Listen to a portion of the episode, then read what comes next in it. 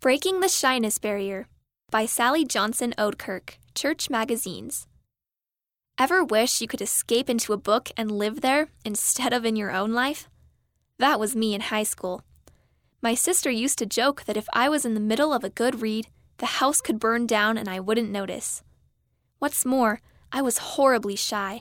I felt awkward and unsure of myself and frequently had little or nothing to say. So, to avoid socializing, I preferred to find a quiet spot where I could sit and read. My family had moved several times during my middle school years.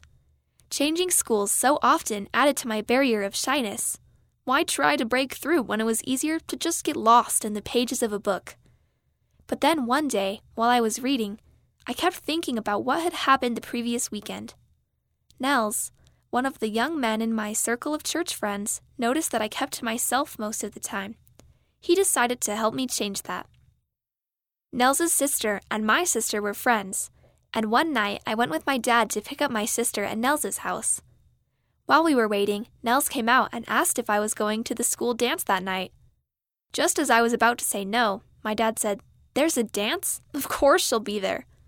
On the way home, Dad talked to me about the importance of participating. Scared to death, I went to the dance. Nels saw me, asked me to dance, and after a few awkward moments, he said, You don't like to dance, do you? Let's just talk instead.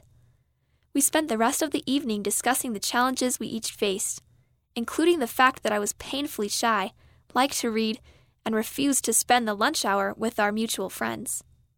It's good that you love to read, he said, but it's not good to isolate yourself. Why don't you come sit at our table at lunch? Everyone will be happy to see you. I hesitantly agreed to try it. Sometime. Then I changed the subject. Thinking back on the weekend made it difficult to focus on what I was reading, so I thought about taking Nels up on his offer to sit with the others. Since the lunch hour was half over, however, I decided that I would be brave tomorrow. Maybe. With that tentative plan in place, I went back to my book. Then, without warning, I heard someone calling. There you are! I've been looking for you! It was Nels. He appeared out of nowhere.